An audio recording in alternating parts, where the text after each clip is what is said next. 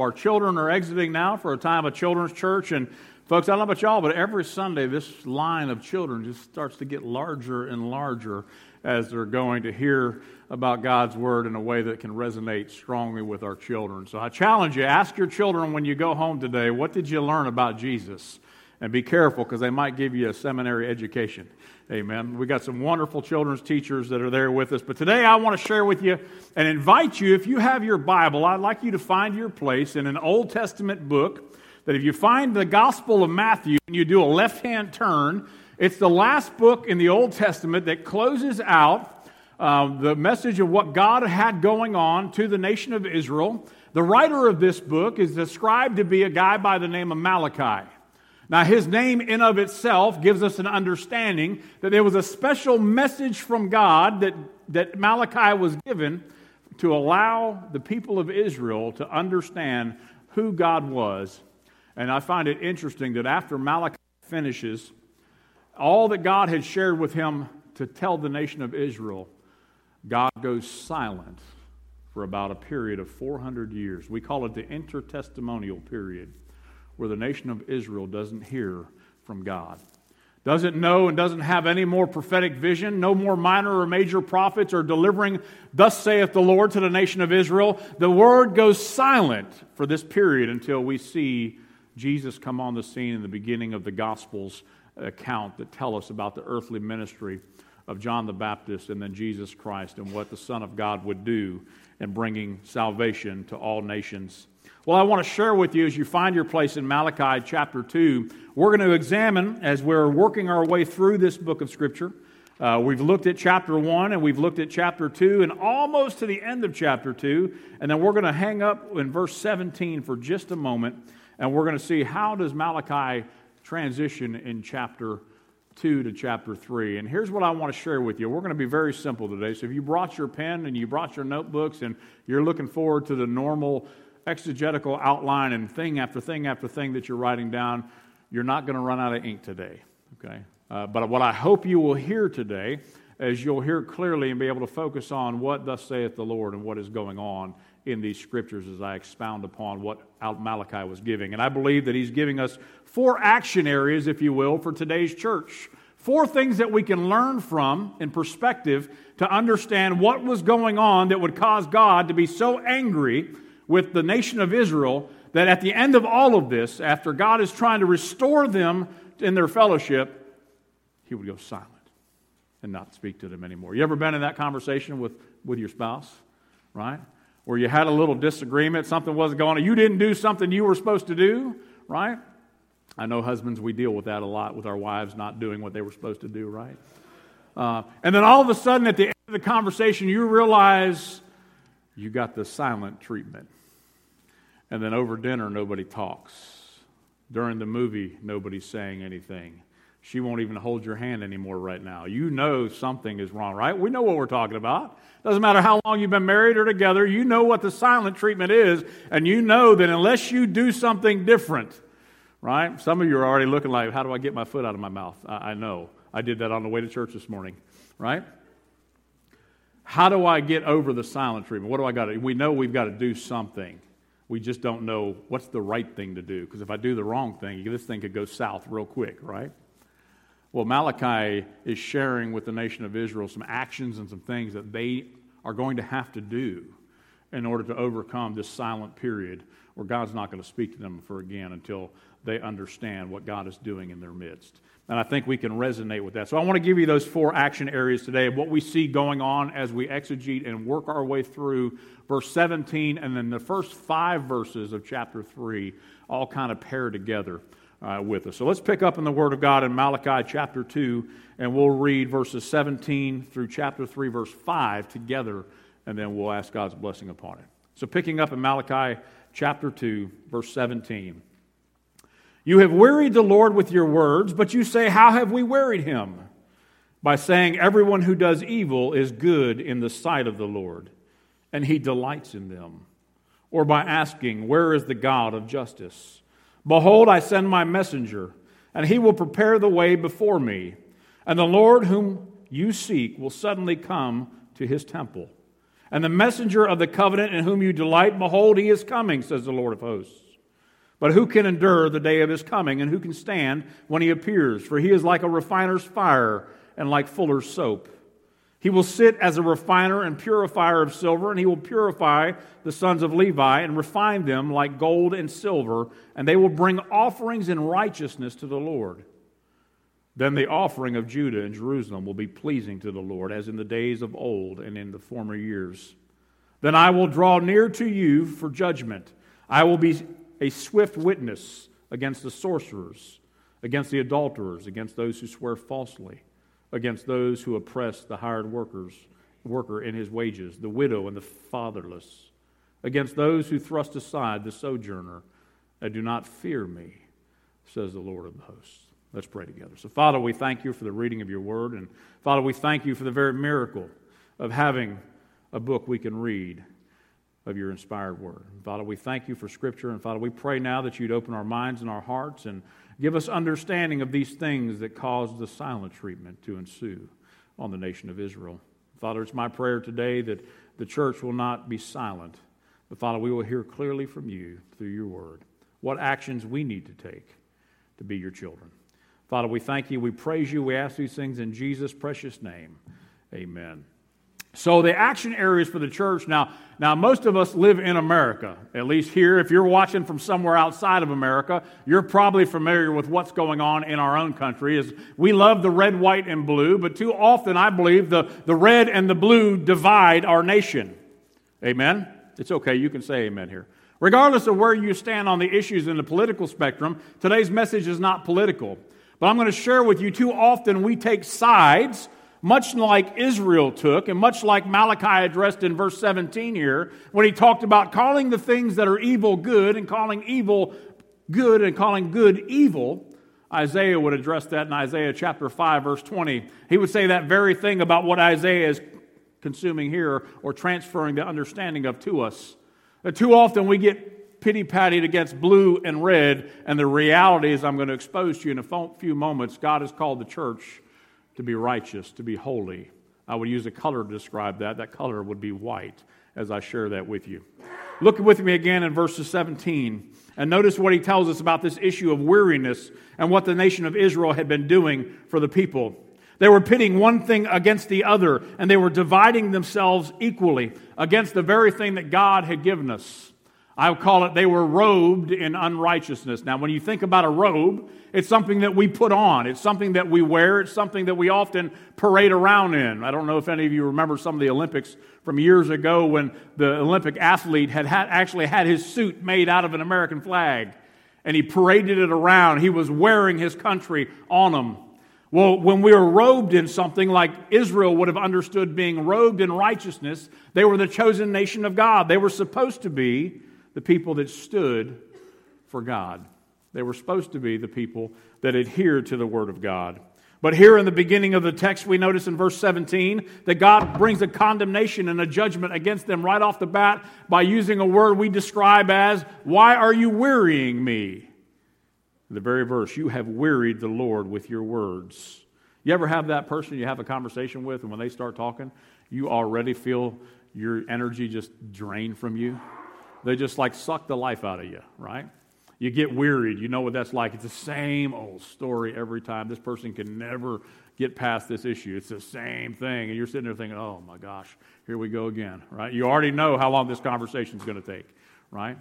God is saying the same thing with the nation of Israel. He's been dealing with this nation for so long. He sent the prophets, the minor prophets, the major prophets, all the writings that we have from Isaiah to Ezekiel to Jeremiah to Nahum to Habakkuk. All of them were being told by God what to tell the people. And now it's the same thing. No response, no corrective action, no returning to the Lord to worship Him with all their soul, with all their strength, with all their might, with all their heart, as the law had commanded them to do. And here God is finally addressing it with Malachi and saying, you have wearied the Lord with your words. Just talk, but your actions are different. And they have the nerve to ask back. Now look in this verse 17. Look how they respond, right? Same way that person talks to us all the time. I didn't know I was bothering you, right? Look how he responds. How have we wearied you? How have we wearied him, says Israel. Really? You need to define that for me? You need to ask? You dare even ask, how have you wearied me? Is it not apparent that it's the same old thing with you, Israel, over and over? But Malachi goes on by saying, everyone who does evil is good in the sight of the Lord, and he delights in them. Now, this is what Israel was saying. Could you imagine that? Could you imagine Israel, God's chosen people, the nation that God had specifically designed and created to proclaim Him and to worship Him and to be blessed by Him, to be a radiant light to the world? It's this very people that is now calling the things that they know are abhorrent before the Lord. They know displease God, but yet those people are starting to call those things good. And God is saying, no, that won't do. You're my people. You can't call evil good and good evil and expect me to stand by and not address that. Malachi asks them and tells them that this position is not right. In Isaiah chapter 5, and I just want to orient you to our slides today, I'm going to give you all the reference verses at the bottom that I'm going to share with you in expounding upon the text to help you understand. If you'll just write those down in your notes, you can go back, and I promise you, if you spend all week just reviewing what I share with you today, you will have spent some good quiet time with the Lord in your personal study. But in Isaiah chapter 5, the prophet Isaiah, one of our major prophets, that writes quite extensively about this issue. Now remember, you got to understand Isaiah's background. Isaiah was not one of those holy and righteous before thou people that God used. Matter of fact, when God first gets a hold of Isaiah, Isaiah says, woe is me, I'm a man of unclean lips amongst a people of unclean lips. I can't even be in your presence. And then God does something miraculous. And I would argue what He did for Isaiah, He does for every single one of us through the blood of Jesus. The angel took the hot coal off the fire and touched the lips of Isaiah and made it holy and pure and righteous. And later on, Isaiah would overhear a little conversation from the Lord in Isaiah chapter 6 where the Lord was speaking. And the Lord says, who shall we send and whom will go for us? Now notice in that scripture, Isaiah isn't called by name. God didn't call Isaiah by name and say, Isaiah, hey, I want you to follow me now. That's not the way it went down. You see, Isaiah heard God having a conversation. And Isaiah said, here I am, Lord, send me. Isn't it interesting? I believe too often we wait for God to knock us on the back of the head with a 2x4 to get our attention. That God's, oh, you're really talking to me? You want me to go where? You want me to serve how? You want me to proclaim the gospel? You want me to teach a Sunday school? You want me to serve with the children? Lord, you're going to hit me with a 2x4. I prayed that one time when I was struggling with a call to ministry in my early years. And I remember, my wife is here to testify. She'll say amen to a lot of things, but especially this one. And I was struggling with knowing whether or not God was calling me to ministry. I said, Lord, I don't know, but I know this about me, Lord. You're going to have to hit me with a 2x4 to make it apparently clear to me that that's what you want me to do. And in those days, I used to love to run. I know you can tell that now by my physique, but I used to run like a deer. Now, my father would run faster, but I would run pretty good for 220 plus, right? And on a run one morning that I prided myself on, I love to run. If you tried to run faster, guess what? All you did was put a carrot in front of me, and I'm going to chase you until I beat you. That was my heart. I would blow your heart up trying to pass me. I mean, that was it for me, right? And one morning on a run, and ranger guys, they don't like to be, they run pretty good, right? And anyway, I won't share too much. But on that run, we were doing about a 4 or 5 mile run. And somewhere in the middle of the run, my back started hurting really bad. I mean, really bad. And I said, I ain't quitting. No, that ain't going to happen. And we finished the run, and when we stopped, I couldn't walk. True story. They brushed me to the emergency room. They go to the hospital, and I had blown out several vertebrae in my lower back. Couldn't run. Now, remember, I'm struggling with my call to ministry, and I'm chasing some other things in my military career that I wanted to do and to be and to accomplish. And I literally had asked God, I said, God, you're going to have to make it known to me, and you're going to have to hit me with a 2x4 to help me know what you want me to do, because I can't do it on my own. I believe that morning of that run, He did exactly what I asked him to do, and he hit me in my lower back. And he said, okay, I'm going to take that away from you, so that's no longer a distractor from you. And now I'm going to let you really wrestle with, that option is gone in your life. Now are you going to follow me and be obedient? See, sometimes God uses those things, like he did with Isaiah. He gives us a sensing of what was going on, and he gives us the choice to say, here I am, Lord, send me. And we follow him. But some of us need some hard reminding. And that's what Malachi is doing here to the nation of Israel, that he's trying to get their attention and say, what are you doing? You are a righteous and holy people that are set apart, but you're doing things that are contrary to the gospel. You're battling against these things, and you're calling, most importantly, the things that are evil, good. And the things that are good, you're calling them evil now. Now, I'm sure you're familiar in our current context of what's going on in our culture. We have the same battle waging now in our communities and in our societies. Our school systems and our governments are trying to tell us to call what is evil in the sight of the Lord good and become tolerant of those things. Folks, I would argue as Christians, it is not a Democrat or a Republican issue. It is an issue of righteousness. It is an issue of knowing what is right in the sight of God and what is not. And let me give you some verses to understand this issue, to emphasize it's not blue against red. It's really about white. It's really about white. Let me share with you what Daniel says about this issue. When I looked at all the times the word white in Scripture is referenced, what is that term white really referring to? And over and over again, it's referring to purity, holiness, righteousness.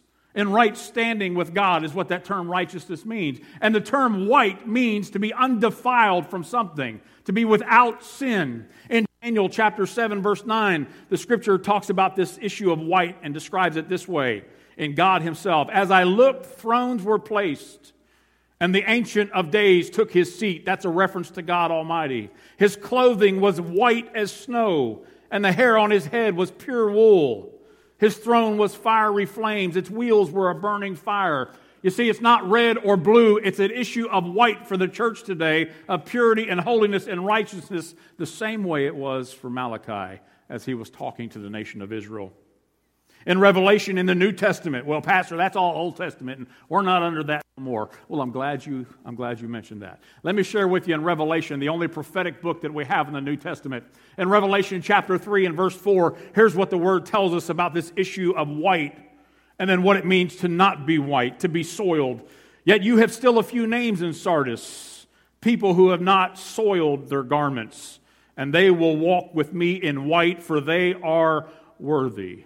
Thus says the Lord. You see, there's something about not being red, not being blue, not being soiled, but being white and righteous and holy that continues to be a theme of the book of Revelation. In Revelation chapter 7 and verse 9, it says the following, And after this I looked, and behold, a great multitude that no one could number, from every nation, from all tribes, peoples, and languages, standing before the throne and before the Lamb. And here's the part. Clothed in white robes, the palm branches in their hands. And the Scripture goes on to talk about the righteousness that they had received, being clothed in the righteousness of Christ Jesus. You see, when we come to Christ, church, we're not red or blue anymore. While there's nothing wrong with holding on to the values you believe of whatever party, but often I think what we have lost in the church today is our understanding of the true political party we belong to, which is the party of the Lamb. Amen?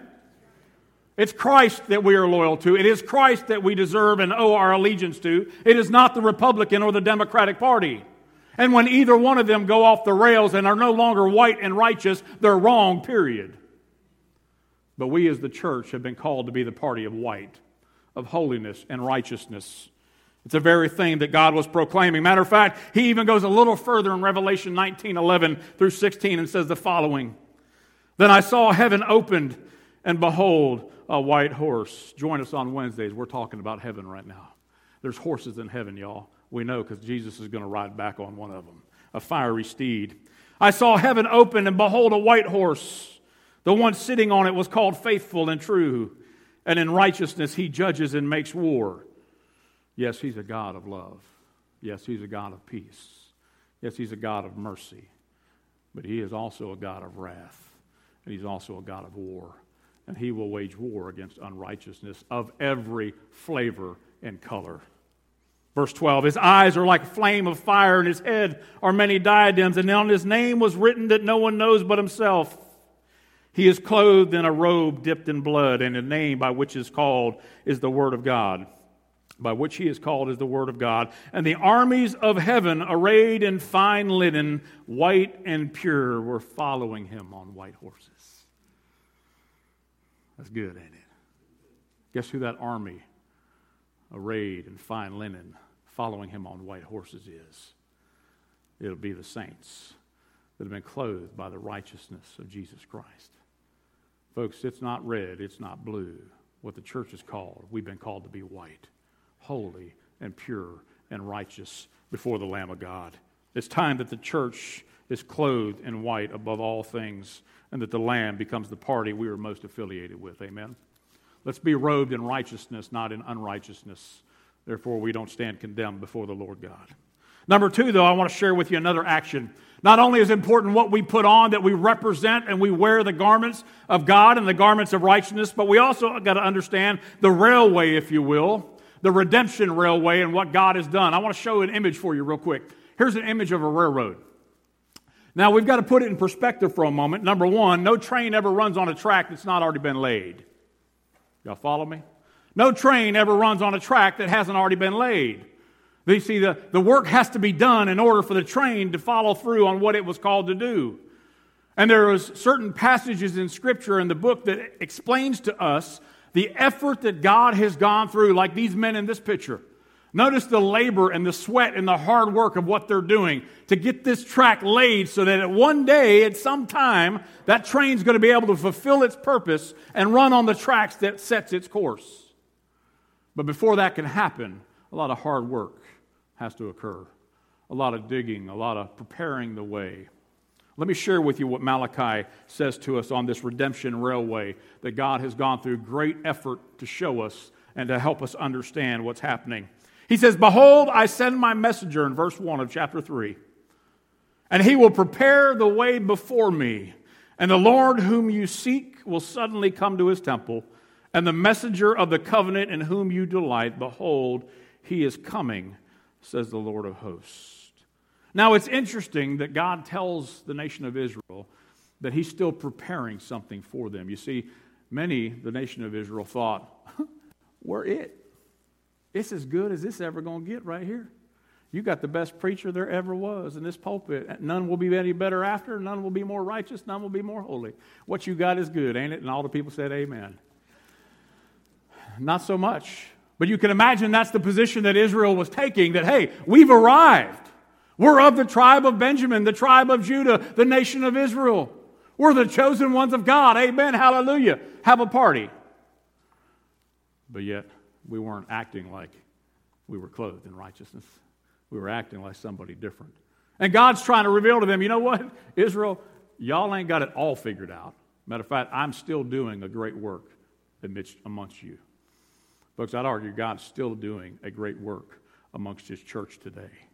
And he's using you and I to lay the tracks and the framework. Matter of fact, he shares with us, Jesus himself will share to us in the Gospels about what he was referring to when Malachi gave this word. And he says, he will prepare the way before me. If you've got your Bible and want to turn to Matthew chapter 11 for a moment, I want to share with you Jesus' reflection upon what was going on as this man by the name of John the Baptist was preparing the way for Jesus to come on the scene. And Jesus is referring in Matthew chapter 11, he's talking to all the religious folks and all those people that were flocking to all this thing, righteousness.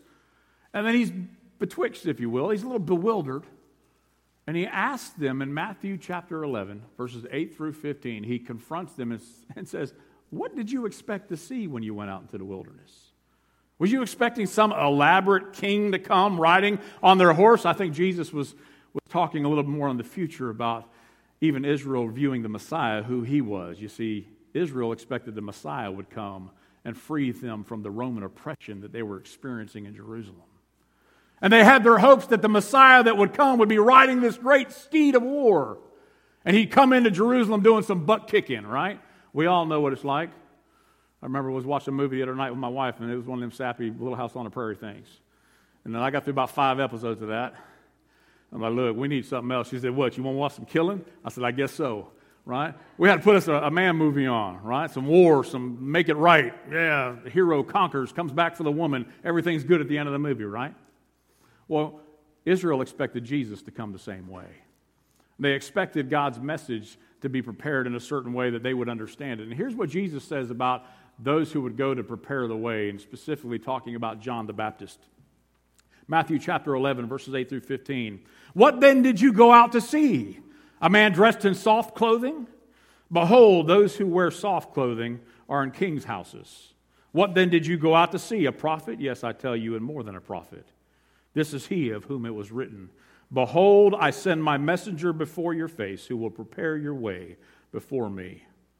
And in verse 11, he gets right to the heart and leaves no doubt that he was referring to John the Baptist, of what John was doing to prepare the way for the Lord's coming and his public ministry to begin, and the baptism and all those things that took place. Verse 11, Truly I say to you, among those born of women, there has risen no one greater than John the Baptist. Yet the one who is least in the kingdom of heaven is greater than he. Whew, there's hope for me and you, right? There's hope for us, least in the kingdom of heaven. Verse 12, From the days of John the Baptist until now, the kingdom of heaven has suffered violence, and the violent take it by force. For all the prophets and the law prophesied until John. And if you are willing to accept it, he is Elijah who is to come. He who has ears, let him hear. Folks, a train doesn't run on a track that's never been laid. And the gospel had a firm foundation being laid by not only the prophets in the Old Testament, but also this man named John the Baptist, who would come and behold and prepare the way of the Lord. Matter of fact, so much so, that here's how John chapter 1, verse 29 through 34 describes this event of John the Baptist preparing the way, laying the tracks for the gospel that would come. And here's what John's own account that we have here comes in John chapter 1, verse 29 through 34. The next day he saw, he being John the Baptist, he saw Jesus coming toward him and said, Behold the Lamb of God that takes away the sins of the world. This is he of whom I said, After me comes a man who ranks before me, because he was before me. I myself did not know him, but for this purpose I came, baptizing with water, that he might be revealed to Israel. And John bore witness. I saw the Spirit descend from heaven like a dove, and it remained on him. I myself did not know him, but he who sent me to baptize with the water said to me, He on whom you see the Spirit descend and remain, this is the one who baptizes with the Holy Spirit. And I have seen and I have borne witness that this is the Son of God. All God's people said amen. That's good, isn't it? Because John said, I'm laying the tracks, but guess what? The train's coming right behind me. And he's right on my heels. Matter of fact, here he comes. Behold, the Lamb of God. The train is pulling into the station. Now, if you are familiar with country music, and I don't listen to much of it, just for the record, y'all don't judge me. How many of y'all listen to country music? You sinners, right? Right? But here's a song by the name of Josh Turner. He wrote this, and I thought it was fitting. He says, There's a long black train coming down the line. Corey wanted me to sing this and grab the guitar, and I said, we just don't have enough time for that. Feeding off the souls that are lost and crying, and rails of sin, only evil remains. Watch out, brother, for that long black train. And I think you get the understanding of the rest of the song. There is a black train that runs, but there's also a righteous train. There's a train that John laid the tracks for, and his name is Jesus. And that train runs in one direction. And at the end of the day, every knee will bow, and every tongue will confess, and every ear will hear the conductor pull the whistle on the train. You remember that? As a young kid going through a train station, and all of a sudden the train was coming through, and what did you hear? You go downtown Southern Pines in our area, and you're there having your little ice cream, and all of a sudden you're not paying attention, and next thing you know, big old train whistle's blowing, and you done dropped your ice cream, right? Everybody knows what it means when the conductor blows the train. The train's coming. When he blows that horn, the train's coming. And when you're sitting there waiting to get on the train and you're running a little behind and the conductor blows the whistle, that train's leaving the station with or without you on it. And nobody can say he didn't know because he blew the whistle. He told you it was departing. Question is, are you on the train? Question is, do you know Christ as Lord and Savior? Have you been redeemed of your sin, which we're all fallen short? For there is none righteous, no, not one. But have you trusted in the Lamb that takes away the sins of the world? Do you know Him as Lord and Savior? Don't miss the train, because it'll leave the station with or without you. But I know God's plan was that none should perish, but all should come to a saving knowledge of Jesus Christ. What a wonderful redemption railway to remind us. But thirdly, I want to share with you, Malachi was communicating that there was a readiness and a reward that was to be given to those that were on the train, that had been clothed and robed with righteousness, that had followed on the train that was running on the tracks that had been properly prepared by John the Baptist and those who came before. And that's the Jesus train. Let me share with you in verses 2 through 4 real quick this readiness and reward that Malachi makes it apparent and known to those of Israel. Picking up in verse 2, "But who can endure the day of his coming? And who can stand when he appears? For he is like a refiner's fire and a fuller's soap. He will sit as a refiner and purifier of silver, and he will purify the sons of Levi and refine them like gold and silver. And they will bring offerings in righteousness to the Lord. Then the offering of Judah and Jerusalem will be pleasing to the Lord, as in the days of old and as in the former years." Malachi, you know what Malachi did, y'all? Malachi just did a good old days story. He just went back to the good old days when Israel was pure and they were bringing their offerings in true righteousness, not out of legalism or moral aptitude, if you will, but they were truly worshiping God for what they were. Malachi was reminding Israel of what it's going to be like when the great refiner. Now, for context, not everybody has had a great experience with this. Let me share you with an image of what God leads us to understand here through this text of what a refiner's fire is, okay? If you've never seen smelting or metal forging going on, this image gives a clear understanding of when you take all this other metal, be it aluminum, scrap, silver, whatever it is, and you put that metal into the center pot, and then you put the center pot into a bigger pot, and all around it, it is so hot that it is going to melt all of that metal that you placed in there. A silversmith, for example, would take used items. If you've ever gone through your wife's jewelry box and melted it down to give her back something for Christmas again, right? Anybody else do that? Just me, right? Well, you take all that and the refiner melts it down and makes something new out of it and burns off all the imperfections. And when he's melting it down, what happens, and most of you know this, but there's a thing at the top of the fire that's called dross. All the hairspray and all the other stuff that got on the jewelry over the years, all the corrosion, all the sediments, all those things, when they're burnt off, they rise to the top. And then the refiner, the jeweler, he'll take that and he'll scrape off the top layer.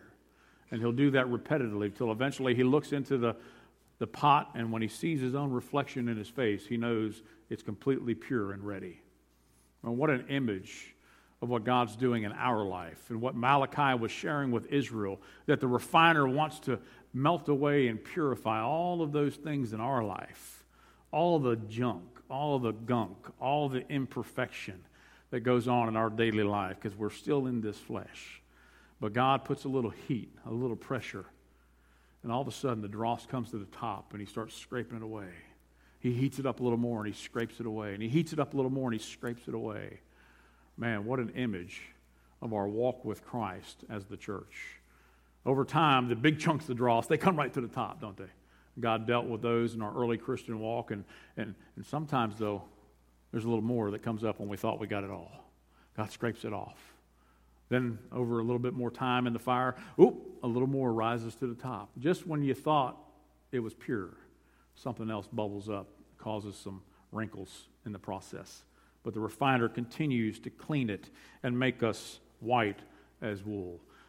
Folks, that's what sanctification is, that big churchy word we use in our process of not only our salvation, our sanctification, and one day our glorification when we're in the presence of the Lord, but the sanctification process is what you see in that pot in our Christian life. We all got dross. Some of our dross is deeper than others. Some of us are more refined than others, but there's still dross in us while we're in this world.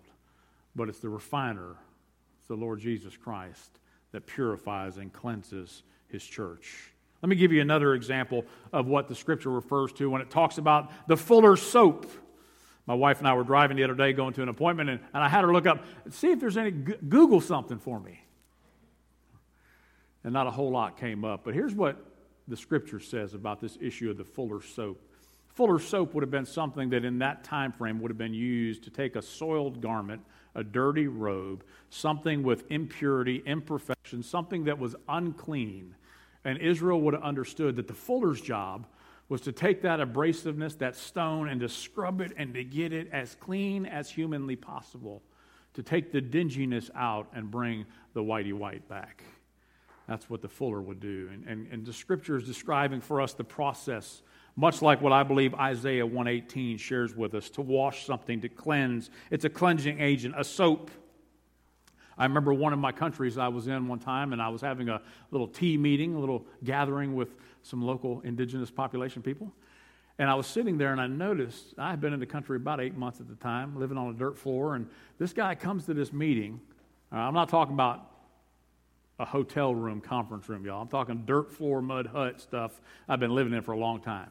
And this guy that came to the meeting was living in the same conditions, just in the village right over the hill, right? He comes to this meeting, and he sits down, and I'm almost like blinded by this guy because his whitey whites were so whitey white, I had to put my sunglasses on. I mean, to be in an area we were in, it was so white, I immediately looked at some of my other friends that were with me and said, he ain't like everybody else. Everybody else got dingy whites like us. He got whitey whites, but I know where he lives, so why does he have whitey whites and we all got brown stuff, right? It stood out to me how bright his clothing was, that something unique and special had taken place for that man that was different than the rest of the group. And spiritually speaking, you know, that's what happens when we're washed by the fuller soap. When we're washed by the blood of the Lamb, our whitey white becomes so white that others see it and recognize there's something different about that guy's whitey whites than mine. Because I put them on, but my t-shirt's still a little dingy, right? But his whites were pure white. I believe that's what they thought when they saw Jesus. That's whitey white. That's the righteousness that we're supposed to have.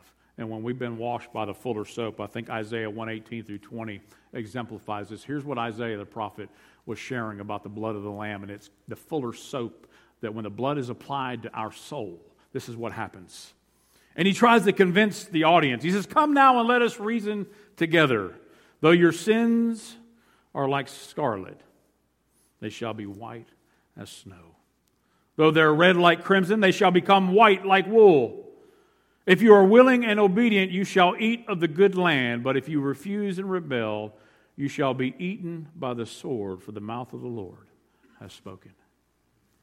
Man, isn't it wonderful that the blood of the Lamb, that the blood that Jesus Christ shared on Calvary's cross, is the very fuller soap that makes us white as snow, that purifies us white as wool. Come and let us reason together, says Isaiah.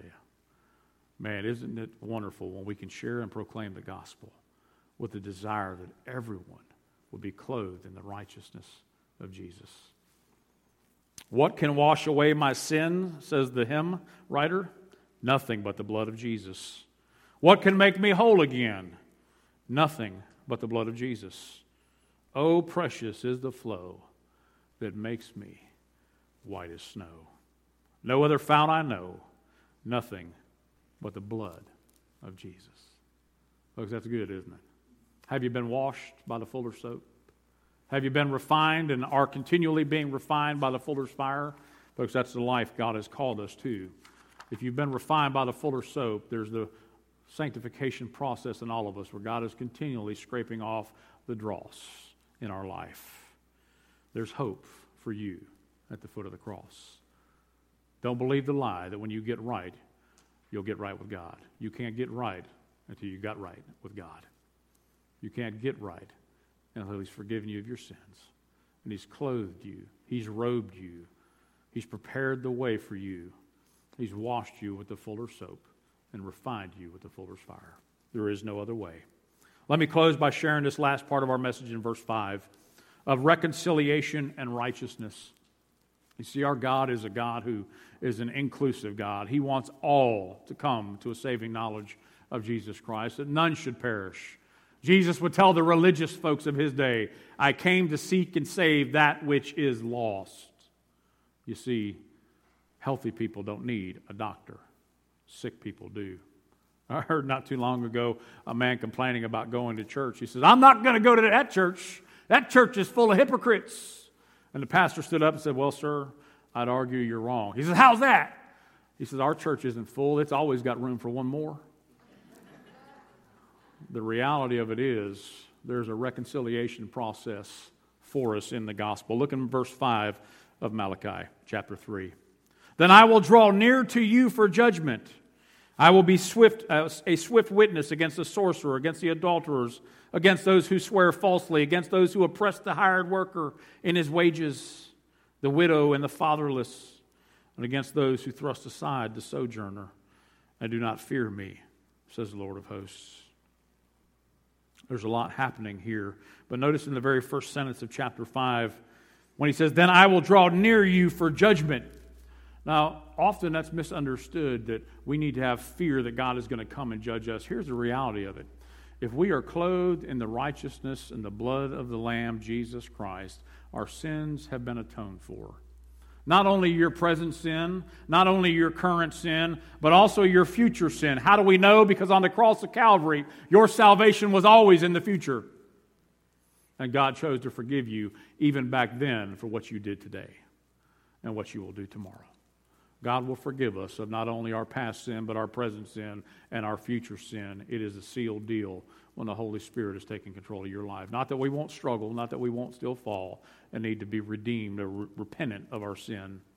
You see, that's one of the differences James writes about when he says, I will show you my faith by what I do. He's saying that over time, God is going to get a hold of my heart and transform my wanter to where I don't want to sin anymore. And when I do, it will grieve me. And I will go before the Lord and confess my sin, like that great Psalm 51 of David when he had sinned with Bathsheba. He says, restore unto me the joy of my salvation. This is David crying out to God because he knew and recognized that although he was God's anointed, although he had the Holy Spirit dwelling with him, he had committed an absolute blasphemous sin against the Holy Spirit and against God by not only lying with a woman, stealing a husband's wife, causing a child to be born, and then killing Uriah and having him murdered. But Psalm 51, this anointed by God, recognizes his need, says, Lord, forgive me of my iniquities and my trespasses. Restore unto me the joy of my salvation. And God forgave David. Still considered that David was a man after God's own heart. No other man in the Bible, not even John the Baptist, is described that way. A man after God's own heart. A murderer, killing, lying man, considered to be a man after God's own heart. Why? Because the blood of the Lamb had cleansed him. So this drawing near for judgment is not that God is going to judge you and I, that we should live in that spirit of fear, but he's going to draw with us more shoulder to shoulder with his righteous, judging the unrighteous of this world. Notice the next verse. I will be a swift witness against the sorcerers, against the adulterers, against those who swear falsely, and against those who oppress the hired worker in his wages, the widow and the fatherless, and against those who thrust aside the sojourner and do not fear me, says the Lord of hosts. You see, God in his judgment and his wrath is not going to be cast out against all those who are found righteous by the blood of the Lamb, but it will be for those who have refused to accept Christ as Lord and Savior. And there are many that Jesus reminds his followers. Didn't you say, Lord, Lord? Didn't we cast out demons? Didn't we do miracles? Didn't we perform these works in your name? And Jesus said, not all who call me Lord, Lord will inherit the kingdom of heaven. Man, that's sobering, isn't it? When I read that verse, I just kind of have to do a checkup. Lord, thank you for saving me. I believe you have. And I know you have because your word is true. And it doesn't fail. Help me to live for you all the days of my life. But it's interesting, we live in a time and a place where even amongst the church, we go about doing this very thing that Malachi was confronting Israel with. We call good evil and evil good. We call those who stand for righteousness and the inerrancy of the Scripture and the Word of God, we call them immovable. We call them unwilling to compromise. We call them rigid and form and conservatives, ultra-conservatives, hyper-conservatives. We get all these labels for those who believe in the infallible, inspired, inerrant Word of God. And we're expected to conform to what the world wants us to do by changing the views. And I would argue, church, that's not the case for us.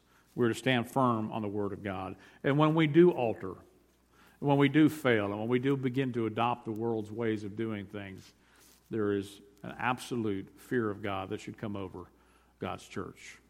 And here's what Jesus shares about this issue of someone who has seen the miracles, who has tasted in the gift, who has seen the healings, who has experienced for themselves the very miraculous power of the Son of God, but yet they continue to go on living as if nothing has changed in their life. Here's what Jesus said, and I want to share and leave you with this in Matthew 11. Matthew 11, verses 20 through 24. Then he began to denounce the cities where most of his mighty works had been done because they did not repent. Y'all catch that part? Now, Jesus' earthly ministry went on for 3 to 3.5 years. He went around healing the sick, the lame, the blind, the deaf, all of those miracles, feeding the multitudes, calming the seas, all of those things Jesus did. They saw it.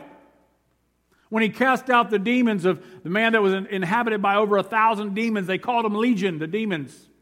And when he cast out the demons and put them into the pigs, the gospel account tells us the pigs ran off the cliff into the ocean. They drowned. And then the very next verses tell us all the people from the city came and they saw it. And you know what they did? They all fell down at the feet of Jesus and began to worship, right? No, that's not what they did. You know what they did? They said, Jesus, you're not welcome here. You need to go somewhere else because you're killing our livelihood. You've killed all the pigs. How are we supposed to earn a living? We really want you to leave our town. We don't want nothing to do with you. And Jesus left them. It's exactly what had taken place after they saw all the miracles. Jesus would even confront several of his followers later and say, you're not following me because you want to hear truth. You're following me because you want what I can give you. Because you want the healing, you want the blessing, but you don't want the healer. Here's what he says in verse 21. Woe to you, Chorazin. Woe to you, Bethsaida. For if the mighty works done in you had been in Tyre and Sidon, they would have repented long ago in sackcloth and ashes. But I tell you, it will be more bearable on the day of judgment for Tyre and Sidon than for you. And you, Capernaum, will you be exalted to heaven? Now, Jesus was just doing miracles there. Healings and all this stuff. Feedings. And I mean, he was just there. And now he confronts them. And you, Capernaum, will you be exalted to heaven? You will be brought down to Hades. For if the mighty works done in you had been done in Sodom, it would have remained until this day. But I tell you, it will be more tolerable on the day of judgment for the land of Sodom than for you. Man, that's tough, isn't it? Reconciliation and righteousness. How do we get there? How do we make sure that we are the church that God has called us to be, that we're the people clothed in white, running on the railway that's been prepared for us, riding on the salvation train of Christ and Christ alone, Scripture and Scripture alone, faith and faith alone, to the God, glory to God alone. How do we stay those people? Well, there's only one way that enables us. And if you'll take a look at this image, it's a picture of something we're fairly familiar with now. It's the foot of the cross. You see, when we remain committed to follow what led us on this journey to begin with, which was the blood of Jesus shed for you and me. For he demonstrated his love for us, that yet while he was a sinner, it was on that cross that Christ died for you and for me. We could experience his love. How do we stay connected? How do we not fall into these action areas that Malachi was addressing? We've got to stay grounded at the foot of the cross, always looking up to what Jesus has done for us on the cross of Calvary. So I want to invite you with every head bowed and every eye closed. If you're at home, the same thing, right where you're at. The Holy Spirit, if he's stirring you, if he's working in your heart, here's what you need to understand how to recognize. God is tugging at your heart right now, and you know you need to be forgiven of your sin, but you can't figure out how. Well, let me tell you the first secret. You can't do it by yourself. Jesus did all that he did to help us understand that salvation comes by no other name but the name of Jesus. For at the name of Jesus, every knee will bow and every tongue will confess, under the earth and on the earth, that Jesus is Lord of Lords and King of Kings. Have you given your life to Christ? Have you repented of your sins? Say, Lord, forgive me of my sin. The Holy Spirit is stirring your heart. He's calling you into a relationship with him. But he doesn't want just a little bit of you. He wants every bit of who you are. Come to Jesus the way you are. But I promise you this, when you find salvation, he won't leave you in the way you came. He will transform you with the fuller soap, with the refiner's fire, and he will make you a new creation. If that's you today, will you think, surrender your heart to Christ? If he's tugging on your heart, let that be you. In church, God has called us to something very special and very unique in this season of our life. Salvation, sanctification, and proclamation of his truth. I'd ask you, cry out to the Lord. Say, Lord, how are you having me to serve you? Lord, what is in me that's not pleasing in your sight? Where's the dross in my life that's still in there? I think it's gone, but maybe it's not. Lord, help search me, find me, discover if there's any wicked way that's still within me. So, Father, we thank you for this time and this message, and Father, we thank you for the constant reminder that we are a special people. We are called to a specific purpose. We are called to be clothed in righteousness, clothed in white, because you have made us holy. And Father, I thank you now for the reminder. May we walk strong in the Word this week. And Father, we pray for the opportunities to share your love with others around us. There's one here today that's convicted of their sin and their need for salvation. We pray that you extend the grace needed to reach out and receive you as Lord and Savior. Father, we thank you for this day. We ask it in Jesus' name. Amen.